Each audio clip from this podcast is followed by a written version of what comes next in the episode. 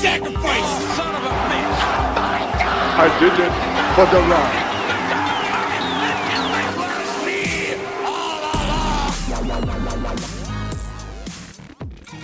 Ladies and gentlemen, welcome to Turnbuckle Training. Introducing first your longtime fan, short time podcaster, and former fantasy wrestling hardcore champion, Peyton, the Devil's Playground Green. And introducing his tag team partner making his debut in the wacky world of fighting fools, Zach, the demonic chamber, Barlow.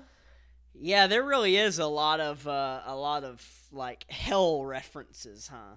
Yeah, I, lo- I love the idea that, which they say this about the Hell in a Cell too, is that they're they are demonic. They are the the they are conceived from demons. A demon sat down and was like, okay, how do I make a wrestling match type?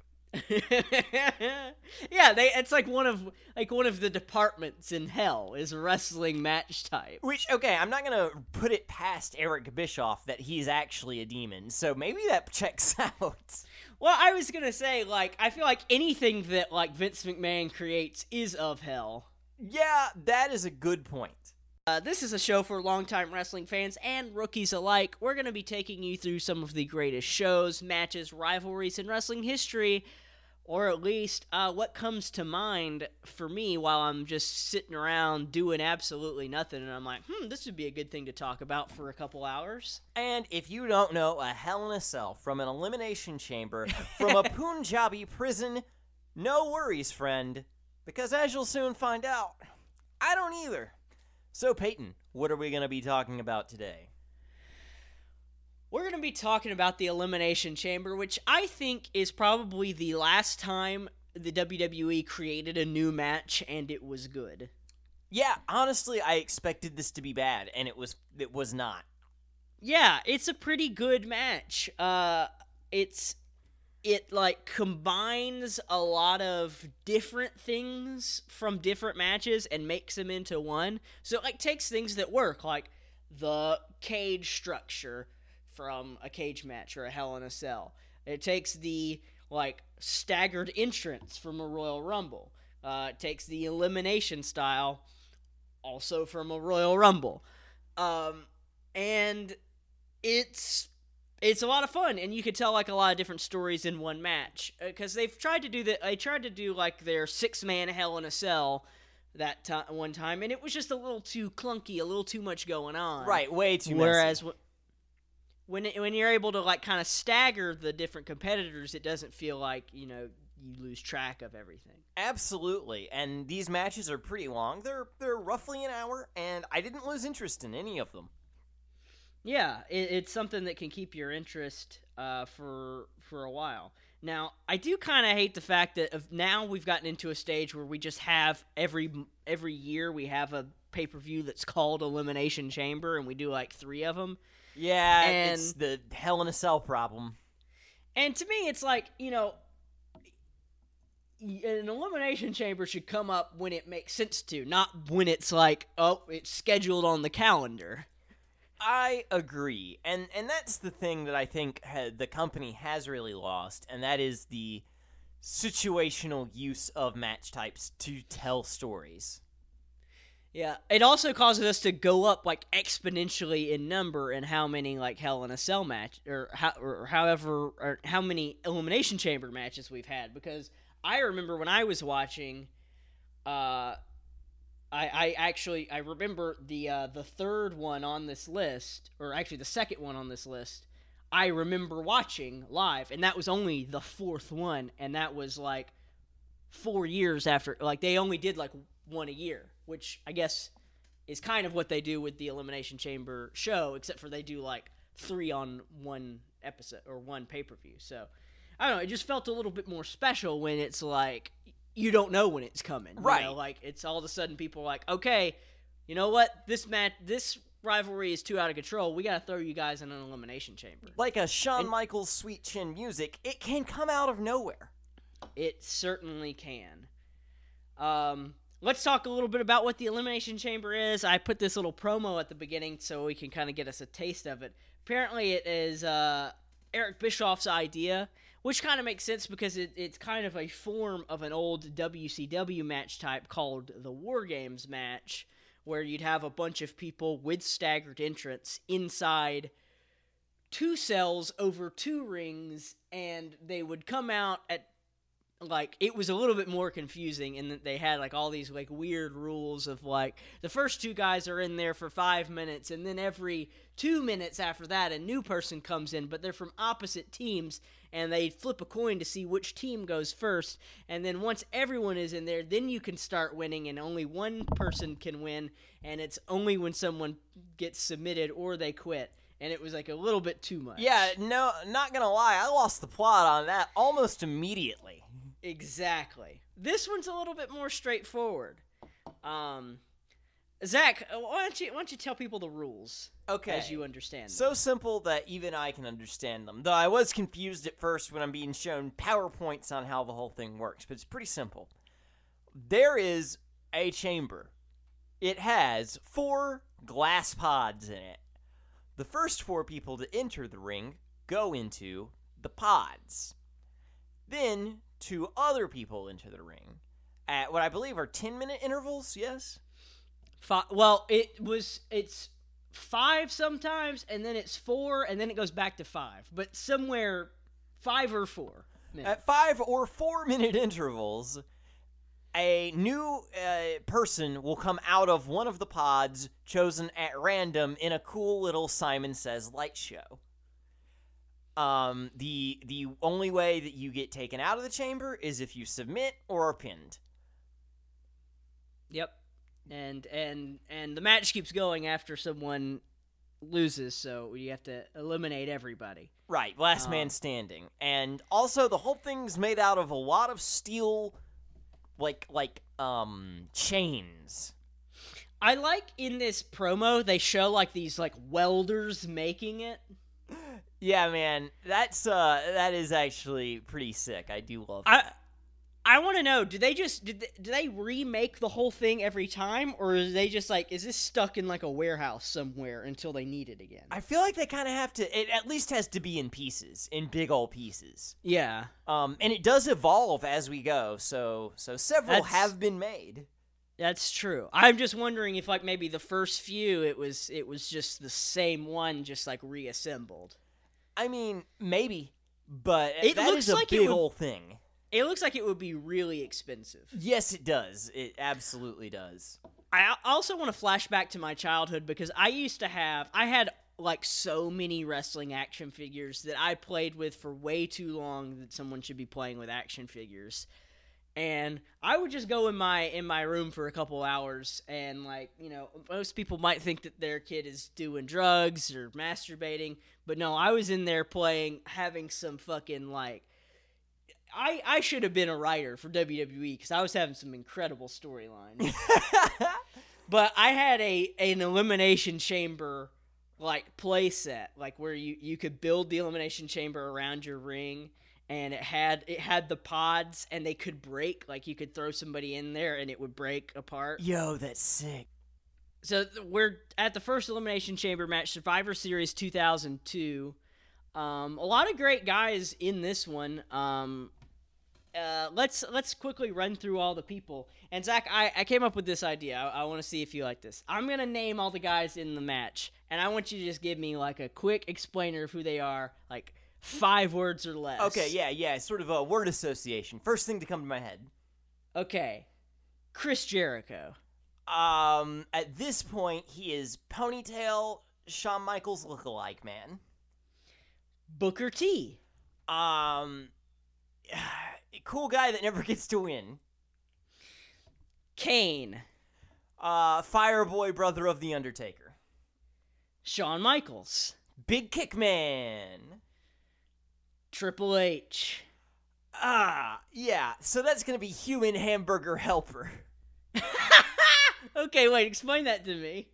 Triple H, Human Hamburger Oh. Helper. the three H's. But uh, Oh. no, just a big old muscle boy. And Rob Van Dam. Uh, ECW. There we go. Uh, so we're gonna start the match off with Rob Van Dam and Triple H. I think it's pretty cool that Rob Van Dam, at this stage in his career, he was pretty a solid mid carder, not a main eventer, but gets to be in the main event in this match and gets to start out with Triple H and kind of kicks his ass. Yeah, too. like okay, I really like Rob Van Dam Dam's work, and we haven't actually gotten to see that much of it. So I, I really enjoyed what he had to show here, and that is one thing that I think is a, a selling point of the Elimination Chamber, is that it can really allow guys who aren't normally in the spotlight to get a little more time.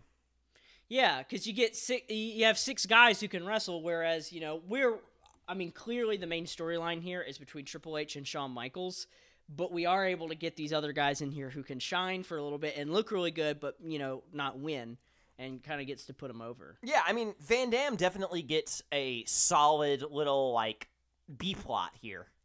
Yeah, honestly, Triple H gets his ass kicked this whole match. Yes, he does. Um. Uh, so uh, Triple H is the a little background. Triple H is the world champion at this point. He's actually the first world champion. This was right after the brand the brand split between SmackDown and Raw, and Brock Lesnar ended up taking the WWE Championship to SmackDown. So they created a brand new title for Raw. Uh, the World Heavyweight Championship, which was basically just they took the WCW Championship and put a WWE logo on it. But uh, a lot of the criticism of Triple H here was that he was just given the title. Like Eric Bischoff literally just said, "Triple H, you're going to be the world champion," and literally just gave him the belt. Um, Does Eric he- Bischoff give off like off-brand Tom Cruise vibes to you? Absolutely, he looks kind of like Tom Cruise. If you were like, it looks. Tom, Eric Bischoff looks like someone drew Tom Cruise from memory. Yeah, Eric Bischoff looks like how maybe your uncle or like distant relative might kind of look like a celebrity. Yeah. Um, he looks like someone who, who might like mi- mistake. Like, I bet he gets mistaken for Tom Cruise in public. Well, probably not anymore because he's like gone completely gray. But back then, people probably mistook him for Tom Cruise and like would take pictures with him, and he would just not correct people. Yeah, he seems like the type. Um, I, I wanted to mention something about Triple H as he's coming out. JR mentions that he has never won at Survivor Series. He's zero and six, so he's basically reverse Undertaker. Um, and uh, and they're talking about how like the Elimination Chamber was basically Bischoff's way to compete with SmackDown because SmackDown just had a big Hell in a Cell match with Lesnar and Undertaker.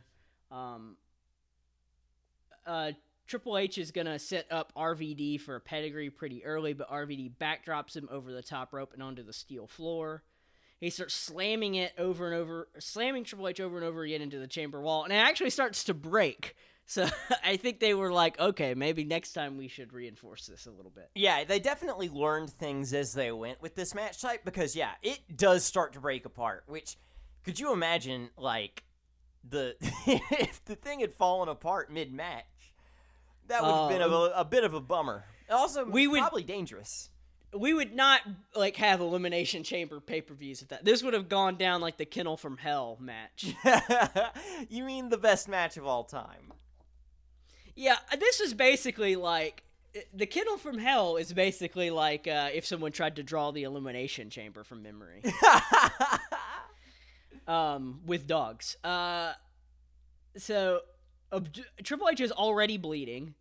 Um, RVD's hitting some cool moves like a monkey flip on the floor. He does a rolling thunder from the ring to the floor. Um, I like when he he climbs up one of the chamber pods and Jericho is able to like grab his leg through the roof and uh, and pull him down. Uh, but even that can't get Triple H the advantage because RVD is like still kicking his ass. Um, it's Jericho that comes in, so Jericho and Triple H being the two heels in this match have to kind of team up, and they end up uh, double teaming Rob Van Dam. Uh, early on. Um, I like this point in the match where RVD jumps off the top rope. Jericho ducks, but RVD lands on the side of the chamber, and then he jumps back on top of Chris Jericho. Yeah, that was awesome. Um, they are able to take advantage of him, slamming him into the chamber wall over and over again. We get Booker T coming out. He starts taking out everybody. Hits a little spinneroonie, um, which is just him breakdancing. Yeah, yeah. Uh, and you know, why do I feel like that was named by like JR? Uh, I don't know. I don't know who came up with the name Spinneroonie. Actually, it does kind of sound like something JR would say. Oh, he he does a little Spinneroonie there in the ring. Yep. Uh, RVD and Booker have a nice little uh, segment here. They they're two guys who uh, who have a lot of respect for each other and are actually pretty close friends in real life. Um, as RVD mentioned in the one night stand episode about how he had to miss Booker T's wedding because of his leg injury, which was almost as important to him as being on ECW one night stand. uh, they uh, and they at one point become uh, tag team champions together. Oh uh, wow. A little bit after this, uh, Booker hits a scissors kick on Triple H, but he gets knocked out of the ring by Jericho. Uh, RVD is going to go to the top of the chamber pod and attempts a frog splash, but I don't know quite what happens here because he comes down like on his own knee, and he looks like he hurts himself. Um, but when I looked up this moment and read it to try to see if RVD hurt himself, I actually found out he hurt Triple H doing this. move Really? because I guess his his arm or, or something landed on Triple H's throat, and if you look closely, you can see Triple H grabbing his throat over there in, in the corner at one point. So this was a genuine Um, botch then. Yeah, something happened here. Uh, and and almost it almost looks like they tried to quickly get Rob Van Dam out of the match because immediately after that, Booker T hits a missile dropkick and pins RVD and eliminates him. Yeah, see, I thought that was all part of the story that RVD I- wanted to eliminate Triple H so bad that he sacrificed his own body to try to do it. and it might have been i'm not sure it just it, it was so quick and and and a missile drop kick you know it's not a finisher eh, so it was kind of odd that that was the move that eliminated him i'm not sure i tried to look it up but couldn't really get any info out of that um kane is going to come out next what do you think about kane's look here I am fine with Kane's look here. It's not as good as classic Kane, but he still has the mask on, so I'm I'm okay with it. yeah I, I've always talked about this. Like over Kane's career, he slowly became more naked. Yeah. Uh, so his arms are out here, which th- they always said he's got burns over ninety percent of his body, and then he like got his arms out. Do you think he was just getting hot in his get up, and he was like, it- it's just his, his way of slowly getting some relief from? Probably so, man. Could you imagine with the stage lights and everything how hot it must be in a wrestling ring? I uh, was listening to a podcast with Jim Ross, uh, and JR said that uh, Kane gave him a mask as like a as like a gift, one of his masks, and JR said it was the smelliest thing he's ever smelled. um, he was like, "Thanks." oh man. Um, Kane slams Jericho right through the glass chamber pod. I like how they say that they're bulletproof. Yeah. Um, yeah, bulletproof plexiglass, and then Kane just smashes a dude through it. But honestly, that works really well story wise, I think, because one, it implies that Kane is like incredibly powerful, and two, we don't actually see from at least in the matches we cover today that happen a whole lot. The chamber pods never really shatter outside of this match, at least in what we watch. I I I feel like I remember it happening more often, but I guess maybe not. Um, it definitely happens some, but yeah, no, I'm glad they kind of keep that to a minimum versus it happening every time. Uh, you know, kind of like the Hell in a Cell. You know, once you have a guy fall off at once, then you have to like try to figure out a way to top it every time. Right. Um, but no, that is pretty cool. I do, I, I, I do have a little bit of a problem with them calling it bulletproof because I feel like they do that a lot, where they try to hype something up like too much, like how when they're like, "He's lifting the stairs; those are three thousand pounds." Yeah, yeah, you do sort of um have to like the what was it thousand fifteen hundred pound keg in one one match. Yeah, like you do need to keep it in the realm of believability. But I'm like, Kane's supposed to be a monster. I guess I can allow this, but I agree with you. It's stretching it. I, I, I mean, I think a guy going through a glass pod is impressive enough. You don't have to add that it's bulletproof. That's a good point.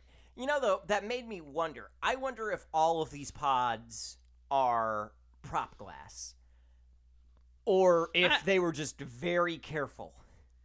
I, yeah, that's a good question. I, I, I don't, I don't know. I, I, I don't know the answer to that. I, I mean, maybe. I mean, they probably knew which glass they're going to put them through, but then again, you know, making them all prop glass would kind of make sense. Yeah, Who and knows? like, do you want to take that chance of Yeah. of messing up that way? Do you want to Yeah. Shane McMahon somebody? That's what I was thinking about. Um, Jericho's bloody now, um, but he does manage to hit a low blow on Booker, who then gets chokeslammed by Kane. Jericho follows that up with a Lionsault, eliminates Booker T. They keep saying this weird thing about how Kane would be the first masked man to win the World Heavyweight Championship. Although, as I just mentioned, Triple H is the first and only person to hold this title so far. So Kane would actually be the first non Triple H man to hold this title. Um, the crowd starts chanting HBK as he enters this match. Uh, they say this is just his second match since he returned at SummerSlam. We watched that in our very second episode, Triple H or Shawn Michaels' return from his back injury at SummerSlam 2002, and they were really protecting him because this is a few months later uh, that he that he has this match. Yeah, and they really made sure to like um mention that his last Survivor Series was the Montreal Screwjob. Yeah, that's that's a good point too. Um, but it's uh, from what I've read, apparently when they brought him back at SummerSlam, they were kind of thinking it would be a one-time deal that he would have that match against Triple H and then that would be it. But then you know he, I guess he kind of caught the bug and wanted to keep going, so they ended up putting him in this match and and, and what a match to have him in. Yeah, I'm glad he did Chamber. because I love me some HBK. Um, he's uh he goes right to Kane with a flying forearm, but then Kane starts choke slamming everybody. Uh, Shawn Michaels, Triple H, then Jericho. He's not pinning anyone for some reason. Uh, he picks up Triple H for a tombstone, but Triple H drops behind him, shoves him right into a super kick from Shawn Michaels. Then Kane gets a pedigree from Triple H, and then Jericho hits a Lionsault and pins Kane for the three count. I like how they had to all hit their finishers to eliminate Kane. Yeah, yeah. Um, and that is one thing that I really think is is fun with this match type is that you can do a lot of storytelling in that regard as well. Of like how much does it take to get somebody out? Um, I will say one thing that does bother me about this match type is what you were just saying about, you know, he hits a choke slam on everybody, but he doesn't pin anyone. Like, there's no reason you shouldn't go for the elimination at any given time. And we're going to see over and over again people choose to not go for the elimination. Uh, one of my least favorite things I see is when someone puts someone in a submission and then another person will break it up. And it's like, why? Yeah, you should just lame it out. Just let it Yeah. happen. Um, uh, Jericho and Triple H and Shawn Michaels are now the final three, and Jericho and Triple H start double teaming Shawn Michaels. They make him bleed like crazy. Yeah. Um, yeah, his face is just red completely. I don't know what it is about Shawn Michaels, but the dude is like just is like ninety percent blood. Yeah, yeah, he really is, man. Um, but I mean, he's he's got blood all over him. Um, uh, they grate his face into the chamber wall, and Jericho's shouting at him. He's like, he's like, yeah, yeah, grate him like a cheese grater. Um, in the ring, Jericho hits a bulldog and a lion salt. Shawn kicks out of that. Shawn hits a moonsault on Jericho for a near fall. Shawn puts Jericho in the walls of Jericho, but Triple H breaks it up with a DDT, just like I was saying, breaking up the submission for no reason. Um, uh, Shawn and Triple H brawl. Uh, Triple H is going to go, f- uh, or actually, uh, excuse me, Jericho is going to cover Shawn Michaels, and Triple H pulls Jericho off, and then they start brawling with each other. So the alliance is broken up. Triple H is going to go for a pedigree, but Jericho gets him in the walls of Jericho. Shawn hits Jericho with a super kick out of nowhere, pins him for the one, two, three, and now we're down to Shawn and Triple H. So I, I guess it makes a little bit of sense. You know, Shawn tried to get that quick elimination, and I feel like he wanted to, you know, maybe set up to finish it off. Yeah, with the but, game. uh, again, a common theme that we're going to see is betrayals for absolutely no reason. Let me also mention another thing I hate about this match. Shawn Michaels poop brown tights. Yeah, yeah. They're the ugliest thing he's ever worn, and the guy, when he's not wearing wrestling clothes, dresses like a country music star. Yeah, like a well, like a country music star, but also a homeless man because all the clothes are way too big. Yeah. Uh. So uh, so Sh- Triple H hits a spinebuster pin. Shawn kicks out. Uh, Shawn gets backdropped onto the floor. That floor is like really hard, and we see him change it later. But like, it feels like it would be really painful to get thrown onto that. Yeah, because it's just straight up like a metal grate at this point. Yeah, and I like how it's kind of level with the floor. Yeah, I thought it- that was a really interesting touch on the elimination chamber. That there's no like y- you can't um go be thrown down out of the ring because the the Yeah. floor is the ring. It, it makes for some cool moments where you know you're able to do some stuff like from the ring to the floor that you couldn't normally do. Right. Um, uh, Shawn Michaels is going to try for a pedigree on the floor, but Triple H reverses it, catapults Shawn through one of the chamber pods. So we have two pods get broken. Um, Triple H pins Shawn inside the ring, but only gets two. They start trading hands. Shawn sets up for a pedigree on the outside. Shawn rev- or Triple H sets for up for a pedigree on the outside, but Shawn reverses catapults Triple H into the chamber wall. Shawn comes off the top of the pod with a diving elbow drop. A little bit better than Rob Van Dam did there. Yeah. Yeah. He's tuning up the band now, goes for Sweet Jam music, but Triple H catches his foot, turns it into the pedigree. Shawn's able to kick out of that, uh, and Triple H goes for another pedigree, but this time Shawn backdrops him, follows up with a Sweet Jam music for the win, and he wins the World Championship as the crowd goes nuts and confetti starts pouring down, and JR says this Do you believe in miracles? Um, and this was interestingly Shawn's uh, last world title win. Uh, Really? was this match right here? In 2002, that's I did not know that. Yeah, and yeah, he really after his uh, you know retirement, uh, he came back and he, he won this for this this one time. Uh, and didn't have a long reign. I kind of forgot that he was world champion because he only he only had it for like a month, maybe. Wow. Um, so yeah, and it's his last like because I think he wins the tag team championship a couple more a couple times, but that's pretty much it. You know, I Um, I did like this match. Uh, there are some choices that were made that that bother me. Like, okay, like having Shawn Michaels jump off the pod is cool, but it definitely diminishes RVD. Yeah, I see that. Um, because it, it makes it look like he's just a fool idiot that couldn't do the move right. Yeah, and I and again, I don't know if that was legitimate, if he actually messed up or what. I mean, I don't know why you would purposely fall on your leg. Yeah, I Um, mean, I, I thought it was it was it was more of a more of a story point, but you might be right. He might have just botched the move. Um, but uh, but yeah, I know. I thought it was a pretty good way to introduce this match for sure. Yeah, I mean, it was it was solid. It was so much better than I thought it was going to be. We're good. Um, we end up having a couple more. Um, uh, both uh, both with Triple H in it, and he wins the next two Elimination Chamber matches. Um, the next one we're going to go to is uh, New Year's Revolution 2006, where we're uh, the top prize is the WWE Championship. I picked this match one because I remember watching it, and two I kind of wanted to show you know how this match could really make you know some people's careers uh, and and kind of uh, put over some some newcomers. Uh, so this match they, they kind of started doing this new thing where they would have people compete for the right to enter the match last which uh, kane ends up earning that right so uh, let's do it let's do this again let's go through the people in this match and, and let me give me give me your thoughts on them All right.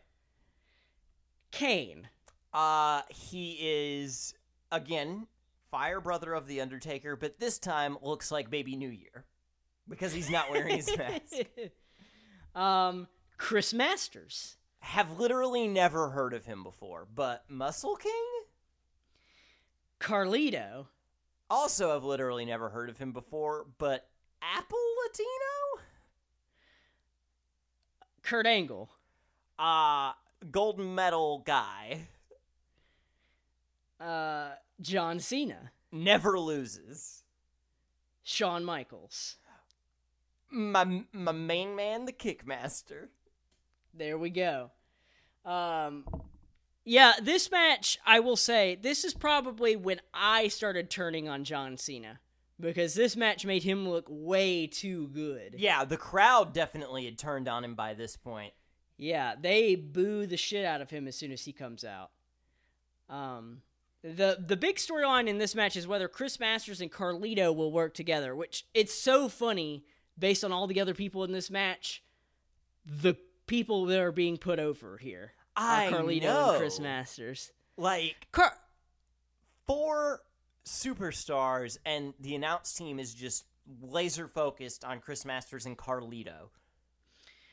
Carlito had a pretty decent career. His dad was a uh, was kind of a, a legend in Puerto Rico, but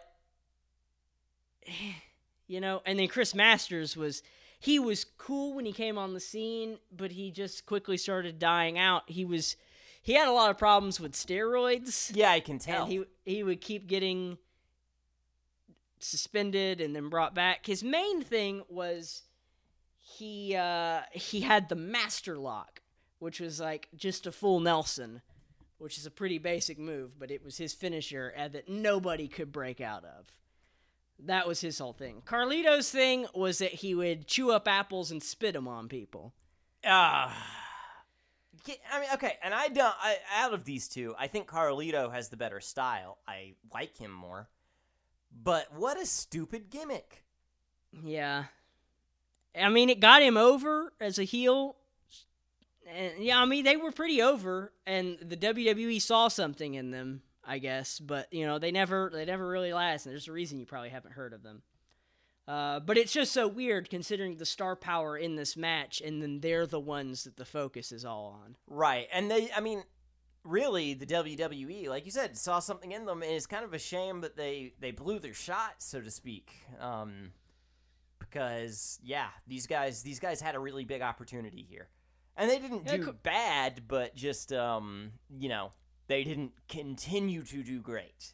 Carlito had a decent career. He, he was a tag team champion, United States champion, Intercontinental champion. Chris Masters really did not do anything, um, and it was probably his his problems with drugs that are to Yeah, I mean, that. typically big muscle guy like doesn't stick around for long.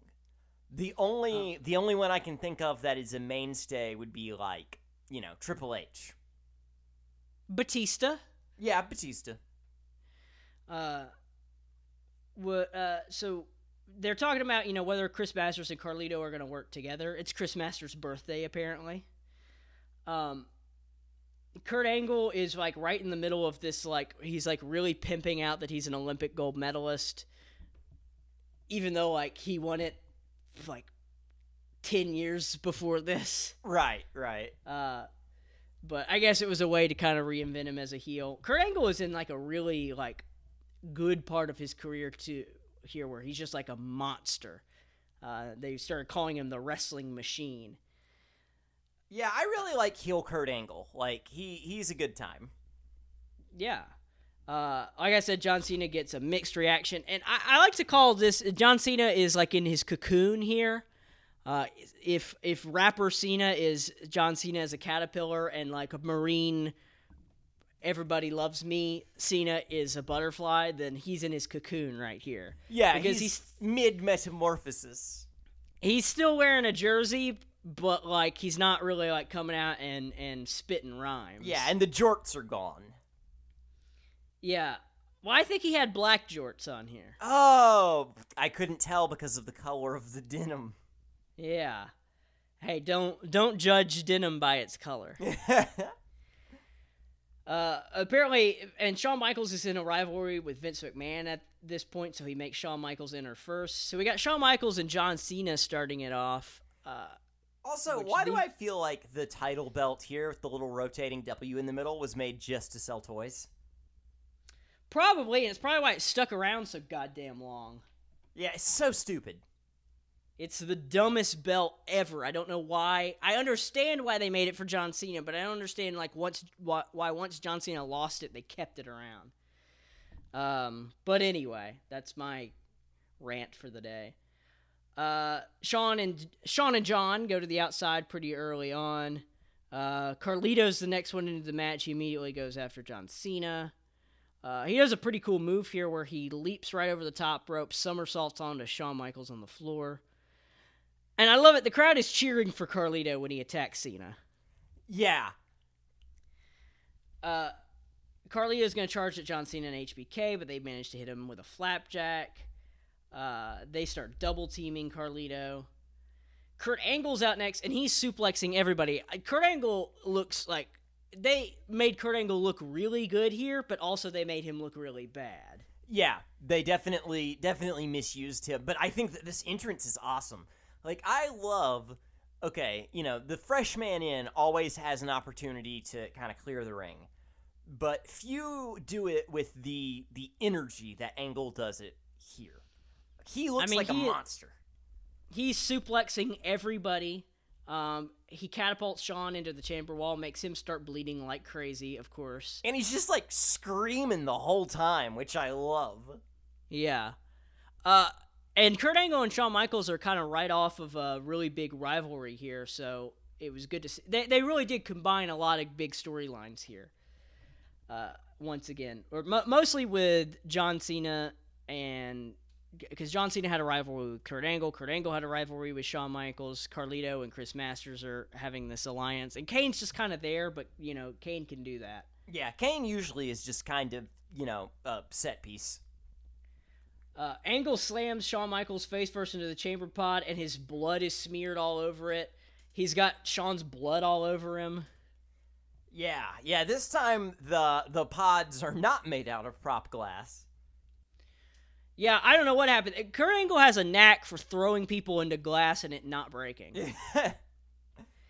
Uh, Kurt Angle gets his fitties out. yes, Kurt's tits do come out. That's how you know it's serious when Kurt or the Undertaker take their tits out. Mm-hmm. Uh, Angle's gonna go for an angle slam on Carlito, but Carlito reverses. Angle reverses it again and puts Carlito in an ankle lock. That's when Chris Masters comes out and he breaks up the hold. I do like how we know that Kane is gonna come out last, but we still do the little Simon says do do do do do do do do do do thing. Yeah, I, I noticed that too. I thought that was kind of goofy. And they even do it when Kane is like the last person. The person last out. person. Like who else could it be? Uh, Chris Masters tries to put Angle in the master lock, but Angle slips down, puts him in the ankle lock. Cena breaks it up for whatever fucking reason. And he lifts Angle up for the FU, but Angle slips out, locks Cena in the ankle lock. And Shawn hits Kurt Angle with the sweet chin music and pins him for the one, two, three. And that made me really mad. Like, I'm glad at least it was Shawn Michaels that eliminated him, but seriously, the best wrestler in this match gets eliminated first. Yeah, I know. It, it bugged me too. Um, that's probably my biggest problem with this match. Uh, it's pretty much become a tag team match until Kane comes in. He starts dominating Carlito and Chris Masters. Hits a flying clothesline. He chokeslams Shawn and Cena, but of course it doesn't pin him.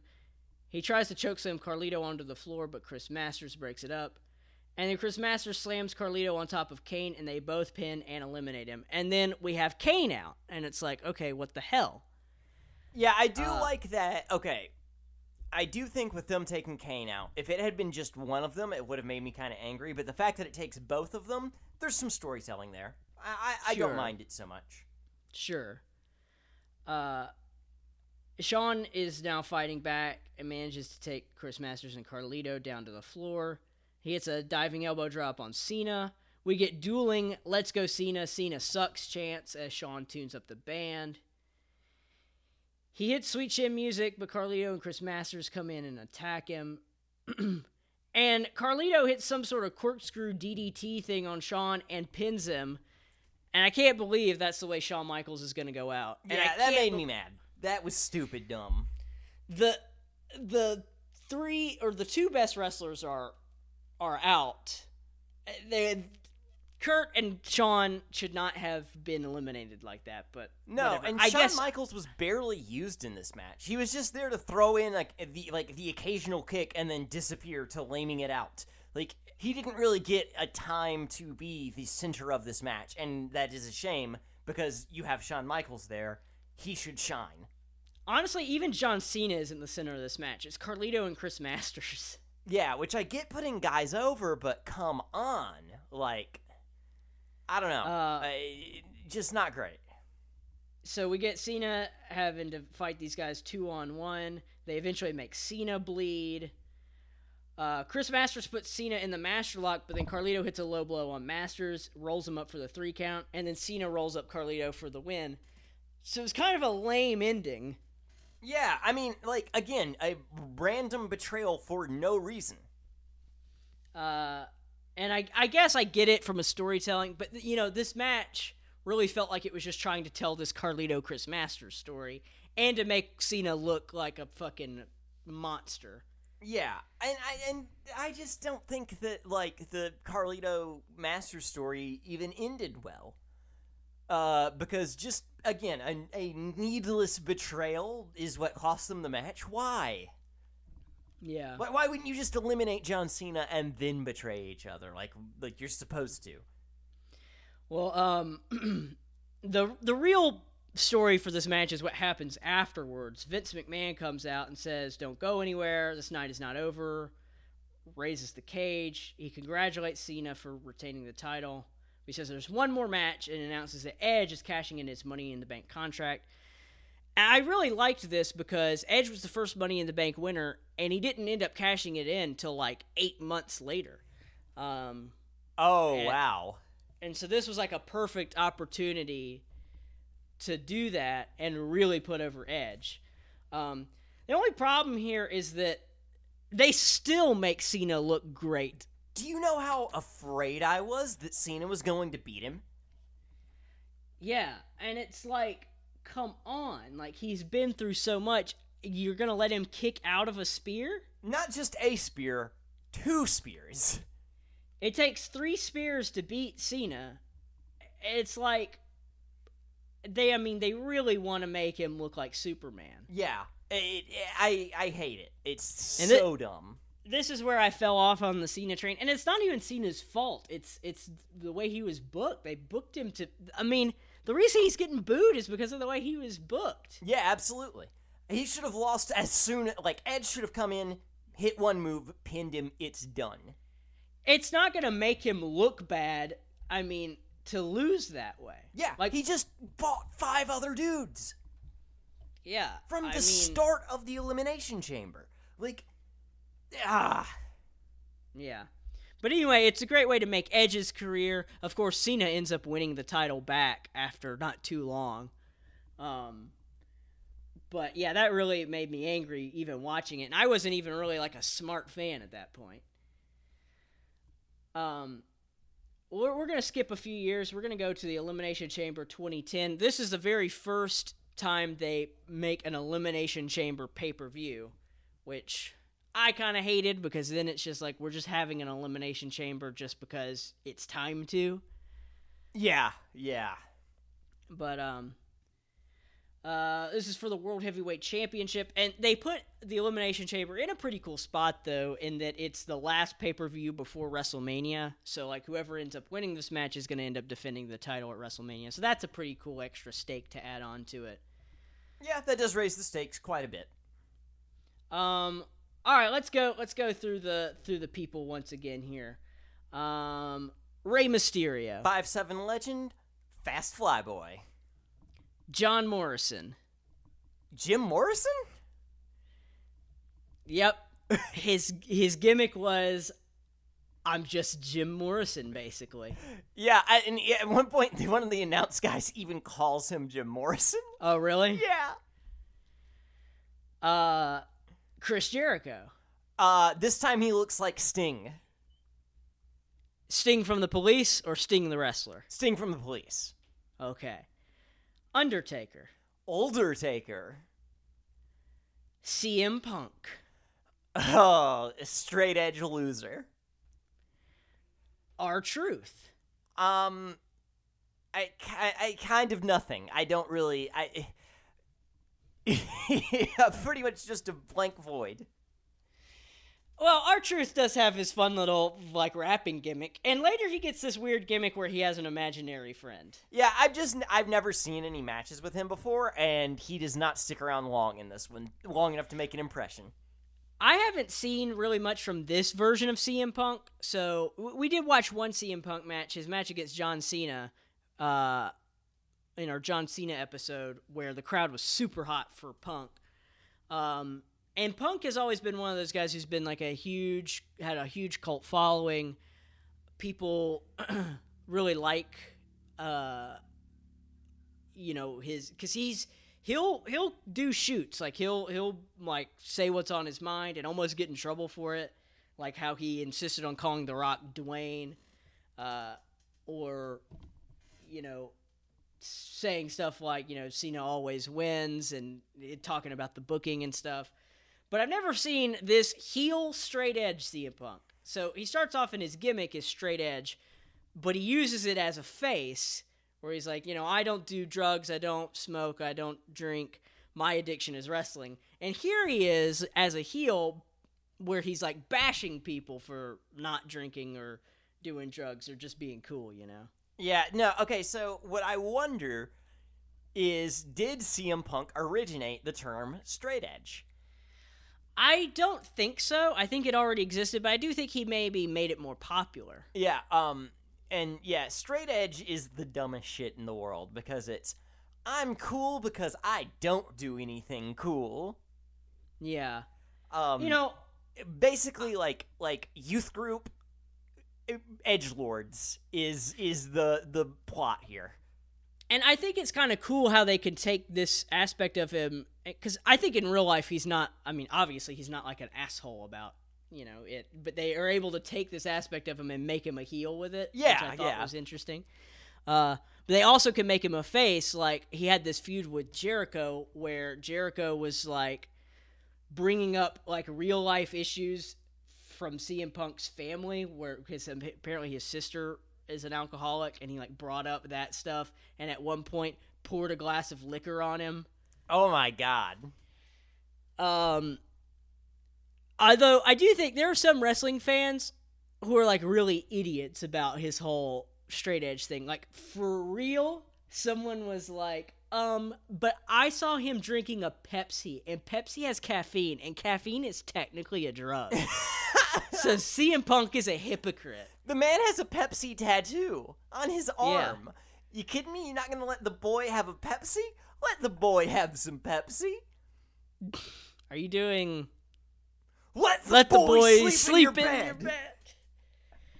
bed. Um, but I do kind of like what he's doing here. He gets on the mic and he starts like calling people out, and like you really want to hate him. Yeah, you really want to punch this nerd. You really just like I and it worked great on me. Like I, my fight or flight was reacted. Like it, it, it, I wanted this nerd to get hurt.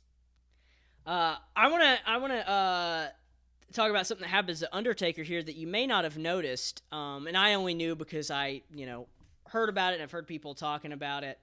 Um, so you know, they even mentioned how like the Undertaker like comes to the ring pretty quickly. He doesn't do his slow walk. And they talk about like, oh, he's really ready to get in the ring. But there's actually a reason why he ran to the ring, and it's because his pyro went off on him. Oh my god, It- is that what is? Did it get him in the chest? Yeah, you could see like a big burn. yeah, I saw that chest. huge burn. I didn't realize that it had just happened. Wow. Yeah, and and you can't. They don't show it, but when he he runs right down to the ring, and you know he's shaking his jacket off right away because his jacket was on fire. What a pro. What a He gets- absolute He gets in the chamber, and they don't show it on camera, but there's like some other like they've released some other footage of like they had to like get a bunch of like refs and stuff to just start pouring water bottles on him. Dude. Okay, he's already super old here. I mean, not as old as he is now, obviously. It's 10 years later. That is how age works. That is how age works. But, like, an old man got burned super bad on the chest, and he still wrestles a match. I'm impressed. And he doesn't even like flinch. Like you can't really t- like if I had watched this and not known, I would not have realized that he had been set on fire before his match. Do you think he really is a zombie? Perhaps. The guy goes through a lot of shit. Like he lands on his head, he gets set on fire. He wrestled a match with like a broken foot one time. Good lord. Uh but yeah, so Undertaker is like hanging out in this match with like third degree burns. Well, not third degree, like second degree burns, but still. Um so we start off with R Truth and CM Punk. Um and we uh pretty early on uh Punk hits a hard kick to Truth and he follows up with the go to sleep, which is a super cool move where he like lifts him up on his shoulders and then drops him down on his knee and eliminates him. I've never seen that happen in an elimination chamber. Somebody get eliminated right off the bat like that. Yeah, I mean, it. Poor R Truth. He doesn't even get a second to shine. But um, yeah. Uh, then we have He to wa- deal with CM Punk just sitting around talking until somebody else can come out of a pod. Which I thought was a cool thing to do to r- really make CM Punk even more hated. It was. It was. Um, so it's Rey Mysterio in next. Uh, Rey and Punk is a is a great uh is a great mix up. Oh, I do want to mention what Punk says. He starts calling out everyone. He looks right at Taker and tells him to pray his pod door opens last because he's gonna make him tap out like he did before. Which I want to mention. Undertaker did not tap out to CM Punk. They did like a screw job where they rang the bell and Undertaker never tapped. Ah. Yeah, cause you could you imagine Undertaker tapping out? Yeah, that would that would be crazy. It's happened once, and it was against Kurt Angle, and he was a biker then. So, Yeah, it doesn't Does it count really if he was count? a biker. um, he tells John Morrison that his decadent rock life will get him nowhere. He's going to prove to the world that straight edge means he's better than them. Man, what a Uh, cool, what like a great, you know, storyline to do where you make a guy basically Jim Morrison like 50 years later. What a topical, like, you know, just hot off the presses character to make. I don't even know why. And they made him look like Jim Morrison, too. Yeah, I just, what? Honestly, it was at a very weird time. Uh, it was like they had him change his name right after the Chris Benoit tragedy, and I I only mention that to connect the two because originally Chris Benoit was supposed to beat CM Punk and win the ECW title, but Chris Benoit didn't show up because he was too busy murdering his family. So they had John uh, at the time he was called Johnny Nitro. They threw him in and beat CM Punk, and then they just changed his name. I don't know if they were like just trying to be like, let's distract people, or what. But Yeah, yikes. John John Morrison. Now he now his name is Johnny Mundo. Ugh. Um, but uh, we get some some a nice little exchange with Punk and and Mysterio. Mysterio goes for a six one nine, gets caught with a scoop slam. Punk attempts a GTS, but Mysterio reverses it into a Hurricanrana. He attempts another Hurricanrana on the outside, but Punk just holds onto him and like swings him like a baseball bat into the chamber wall. Okay. Is Rey like okay? Is everyone in this match just really tall, or is Rey just look particularly short? I mean, Rey is pretty short. I think CM Punk is probably close to his height. Yeah, I just like the whole time I was like, man, Rey looks tiny. And other than Taker, none of these guys are really that big. Yeah, I mean, I, I don't know what it was. Maybe it was something about the costuming, but he just he looked extra small here. Extra five seven. Extra legend. Maybe it's because he's in that big chamber and it makes him look tinier. That could definitely be it. Um, a, a pretty gnarly moment is when Punk rams Mysterio into the corner and his head hits the chamber pod. Yeah, yeah.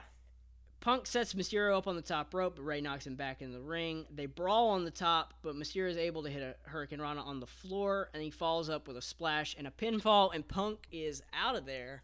Thank God. I'm glad Rey was the one to do it. Really interesting how they're doing this, or they're eliminating people quick. Which I guess you know, you know, you kind of want to make it different, make it feel like anything can happen. Um, It does It is slow interest- down the pace. I will say that. It makes this match feel a lot slower than the other elimination chambers. Yeah, I mean, we don't ever, we still haven't gotten more than two guys in there at, at, a time yet. Um, uh, Jericho is coming out next. He attempts a Lionsault, but Mysterio gets out of the way, hits a 619, but Jericho goes to the outside. Um, is going to go for a springboard, but Jericho moves out of the way again, and instead, Mysterio lands on the chamber wall. Jericho pulls him off, slams him to the floor, and Matt Striker says this thing. Spidey like, ooh, and that's Venom. And he gets thrown to the floor.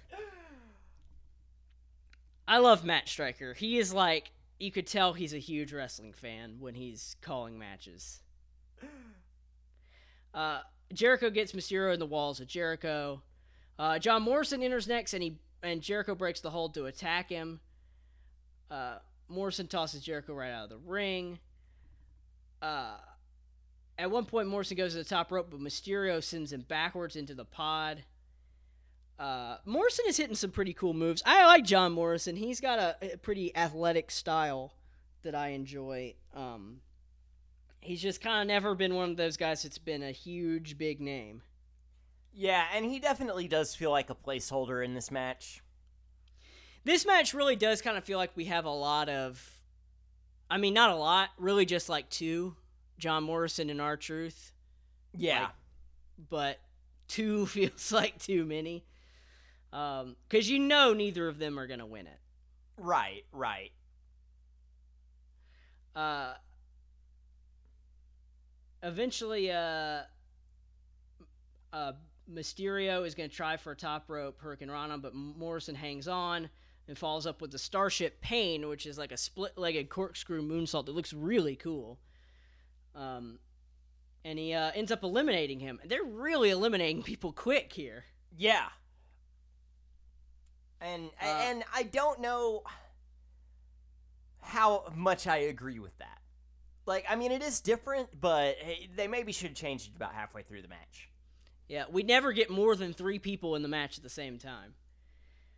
Uh, they wait on Taker to come out. Taker comes out, uh, and of course starts dominating pretty quickly. I do like how Jericho tries to hide inside a pod. Yeah, Jericho laming it out is very funny.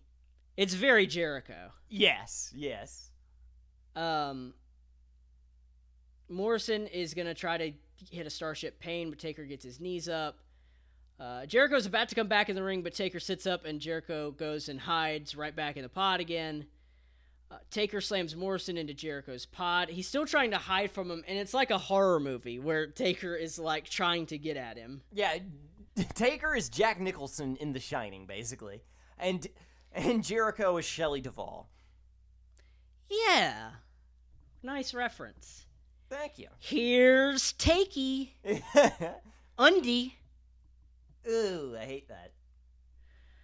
Uh, Jer- or Taker lifts up uh, Morrison for a power bomb. Jer- Jericho spears him, and John Morrison is hanging onto the chamber wall, and he dives off onto Jericho. Pretty cool move there.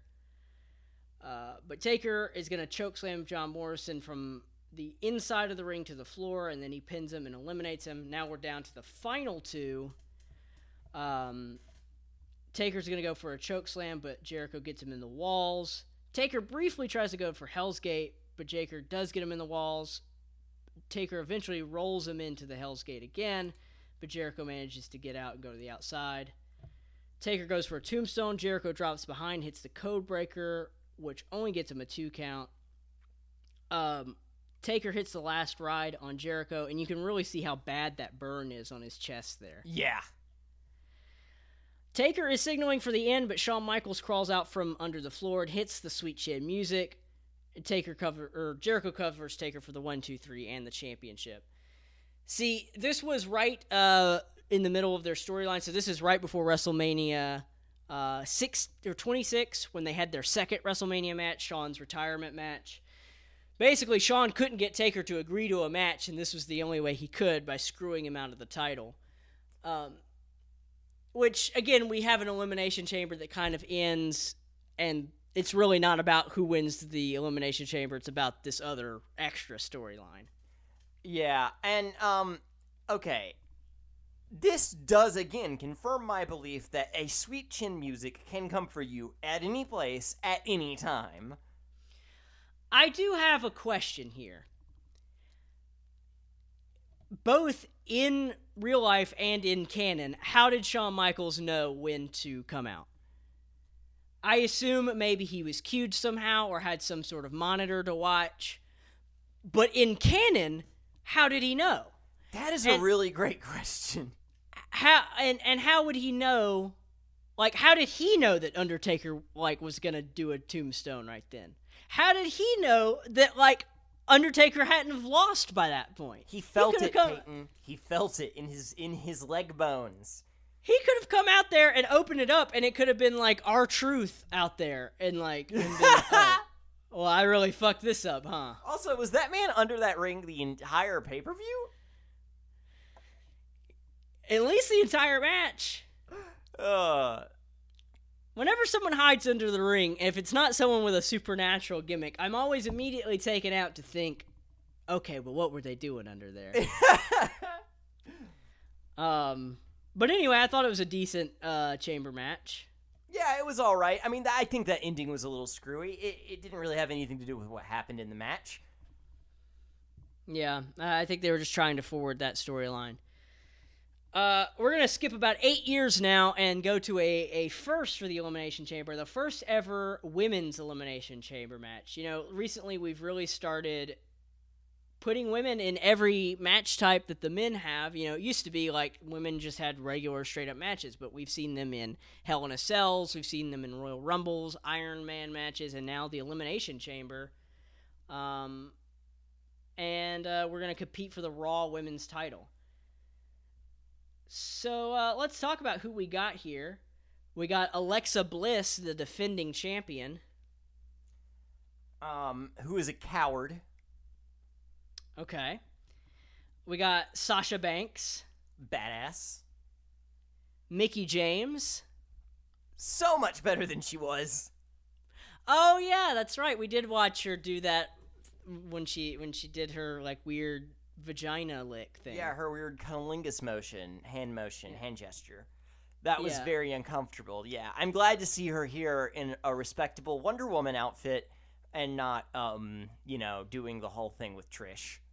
I liked her addition to this match. You know, seeing her mix it up with the younger the younger women here. Yeah, Um, she's still got it. That's for sure. Uh, we've got Sonya Deville. Basically, just uh, uh, I don't even know what to categorize her as. Like her and and Mandy Rhodes to me, Rose to me are basically the same person. Yeah. Yeah, they're a team coming out together, Absolution. And the whole storyline is, you know, are they going to stay a team or are they not? And then we got Bayley. Hugs and and inflatable arm flailing tube men.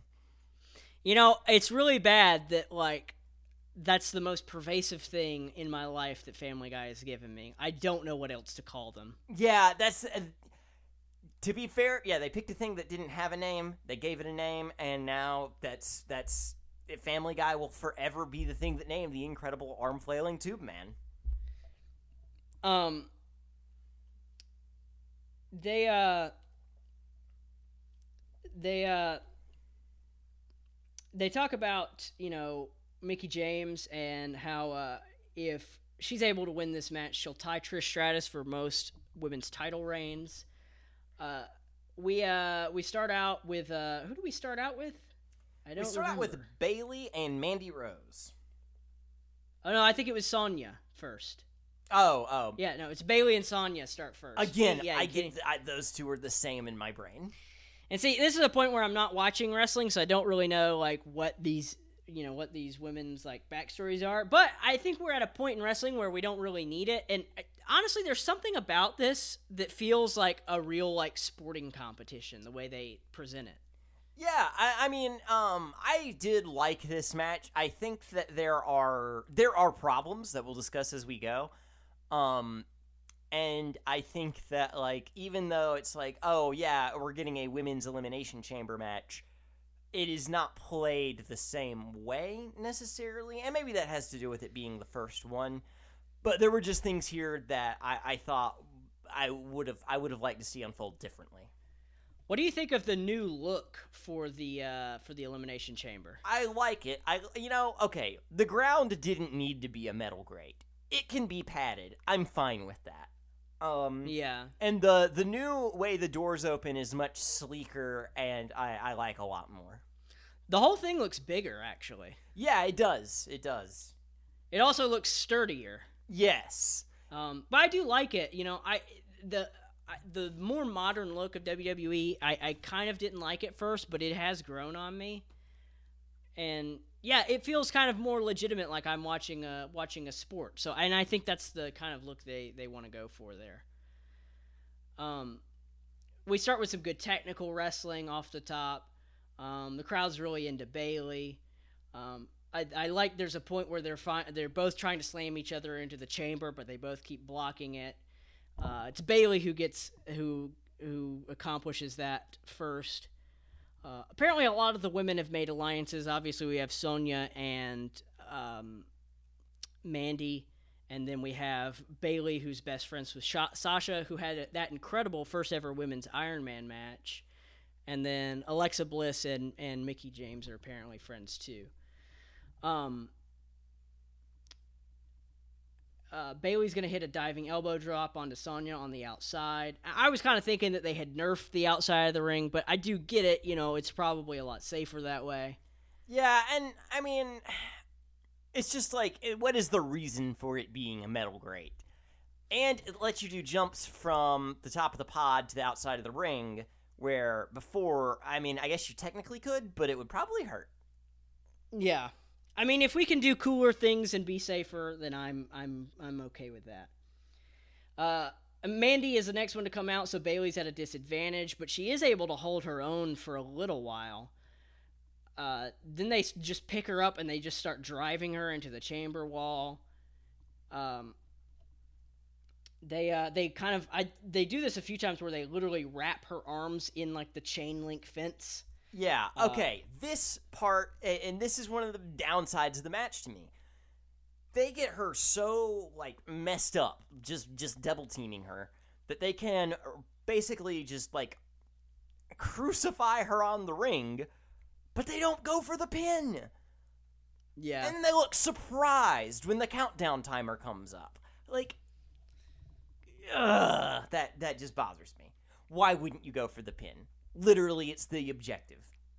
I uh I do I do like the way I think these women more than any other match we watched use the environment more Yes. than anyone else. Yes, I agree. They make excellent use of the chamber itself. Um cuz a lot of times we don't we don't see it too much in the match. Uh and and this this one I I like the use of the chamber. Um so uh they beat her up wrapped up in the in the chain link fence. Uh, they ram her into the turnbuckle post. Uh, Sasha ends up coming out to help her friend Bayley. Uh, she do, uh, she does this cool move where she's like able to do a head scissors and like use her legs to push their face into the into the turnbuckle. Uh, that was really cool. Yeah. Okay. Um, one thing that I am, I noticed in this match, um, and that I think is a problem on commentary side in women's wrestling, not a problem on their side. Commentary never really, and they call a couple of moves, but they don't really call like special moves or anything. Like these women don't have signatures, don't have finishers a lot of the time. Um, at least that commentary calls out, you know, and and I feel that that is a disservice to them because that's Uh, a big part of what makes a wrestler. and this is something that has become a, a bit of a uh, problem all around where they changed the way they wanted to do commentary and they're like don't talk about moves. Don't talk about it like a wrestling match. Talk about it like a story. So they want the commentators to do more background and stuff and so yeah they don't call moves as much just in general and uh, you know they have weird rules about commentary they leaked something one time about Vince McMahon's rules for commentary, and it's all kinds of weird stuff, like how the you have to call it a championship, not a title or a belt. Uh, all these different things you can't say. Uh, you don't call them wrestlers; they're superstars. All this kinds of kind of nonsense. That is so weird. And I get building your brand, but like, come on. But I feel like, you know, the classic uh, Jerry Lawler and Jim Ross kind of combo of one of us does the story, the other one does straight up and down moves was good. I like the dynamic. And Yeah, I, as a person that doesn't know anything about wrestling, want to know what I'm looking at sometimes. Yeah. Uh, that that is a problem with WWE commentary as a whole that a lot of people have pointed out.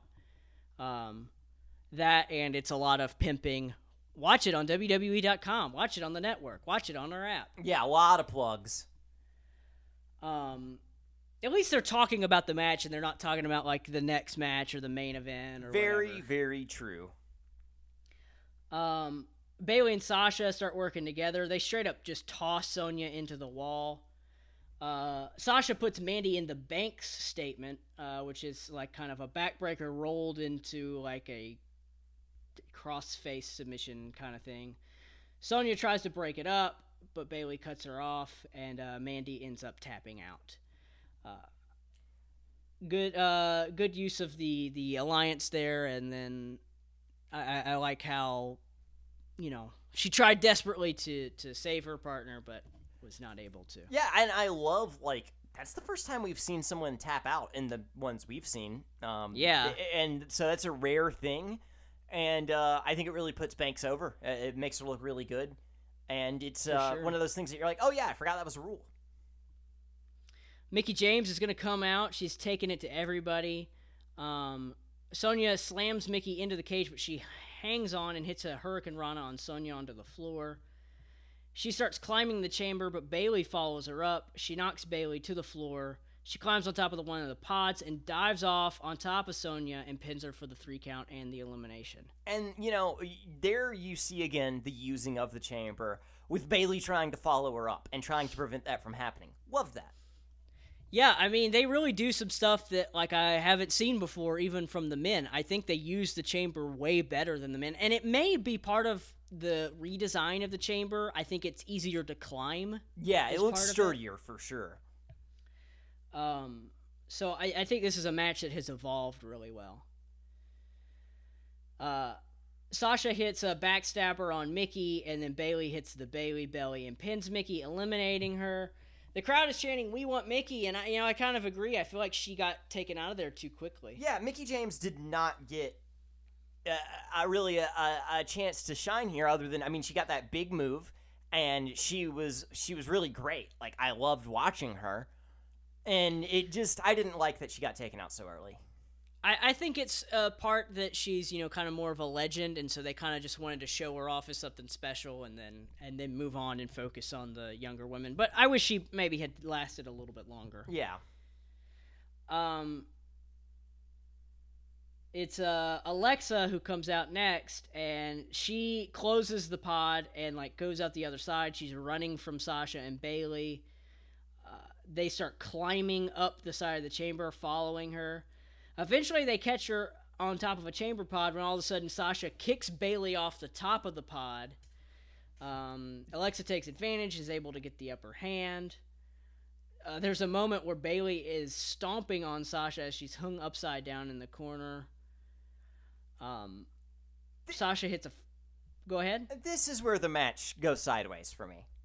Yeah. I don't like okay, I don't like how much running away Alexa did. That went on for a little too long. Um and then the the betrayal from Sasha, like, okay, I knew it was coming. I knew that was going to happen. But um what happens next to me is where the match like could have taken a turn to be really good, but instead took a turn to be meh. Yeah, I think maybe the betrayal came a little bit too early. I would have liked to see them team up on her for a little while. It almost felt like a odd place to turn on someone when you're like literally trying to catch up to this one person. Right. Um, so you end up putting yourself at a disadvantage. Um, uh, so Sasha goes to the top rope, but Bayley jumps up there, hits a Bayley belly from the top. But before Bayley can cover, Alexa rolls her up, um, and uh, and eliminates her. Um, Alexa goes for the twisted bliss, which is like a corkscrew moonsault type of move, but Sasha gets her knees up. Sasha starts hitting Alexa with her knee up against the cell wall. Uh, Alexa eventually ducks. Sasha gets tied up in the chamber. Alexa slams her down.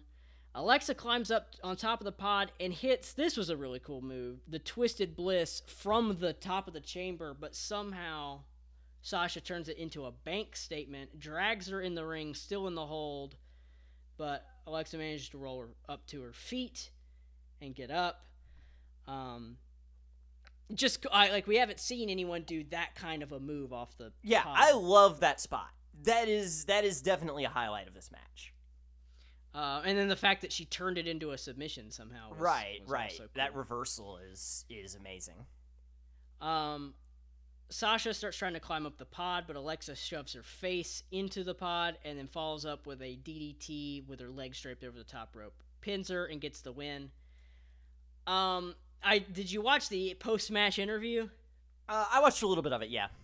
Well, because then I think you may have missed the turn here because she gets uh, interviewed and she starts getting really emotional and crying and she says this match means everything to her. Uh, this goes out to all you women out there with dreams. This proves that you could be anything you want to be. And she says, I'm looking out here and every one of you, and none of you will ever cro- accomplish any of your dreams. Oh man. Okay. I was yeah. like, yes, I love that. I saw the like crying thing. I was like, oh, okay, this is the usual like, oh, I'm so happy I, I did blah blah blah. But no, that's great. That's I love that.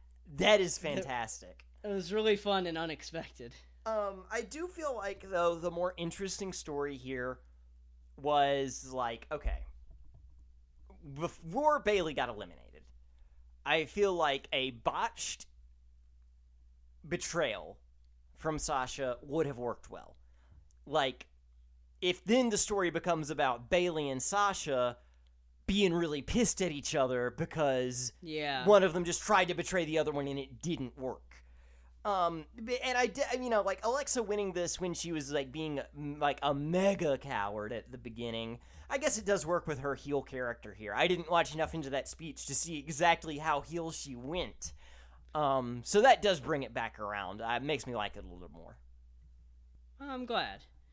Um, what do you think overall? What uh, did you have a favorite of these matches? You know, I think of them, I think I might have liked the first one the most. Yeah, Um, I, I probably did too. but it's not a bad match type. It's not like a Punjabi prison, um, or a, a hell kennel or whatever. Um, so yeah, I, I I enjoyed these. Yeah, uh, elimination chamber, great match type. Probably a little bit. I wish it would go back to just being its own like special thing instead of its own show. But you know, I can't control the WWE. I do not But- control the Vince McMahon. The Vince McMahon controls me. Uh, but yeah, yeah, good good match types. Definitely something something to to check out and to check out more of. Um, well, that's gonna about do it for this edition of Turnbuckle Training. We want to encourage you to watch along with us next time. You know, I saw this women's match and it got me really excited to see the women's, uh, you know, revolution. So uh, next week we're gonna watch Evolution, the all women's pay per view uh, from last year, I think. Okay. The year before. Um, yeah, an all women show. Um, that that ought to ought to be something fun. Sounds good to me. Um, And, uh, I'm excited. Sh- I'm glad. I'm glad. Well, I mean, I've been really impressed with with all the things that women have been doing in the in the modern era. So I think it's time to to just to just watch more of that. Let's do it. Um, all right, you can also follow us on Twitter. We are at Turnbuckle Train. Let us know if there's anything you'd like to see us talk about on this show. Um, and we'll see you next time. Thanks for listening. It's me, Austin! The numbers don't lie, and they spell disaster for you and sacrifice. Son of a bitch! I did it for the ride.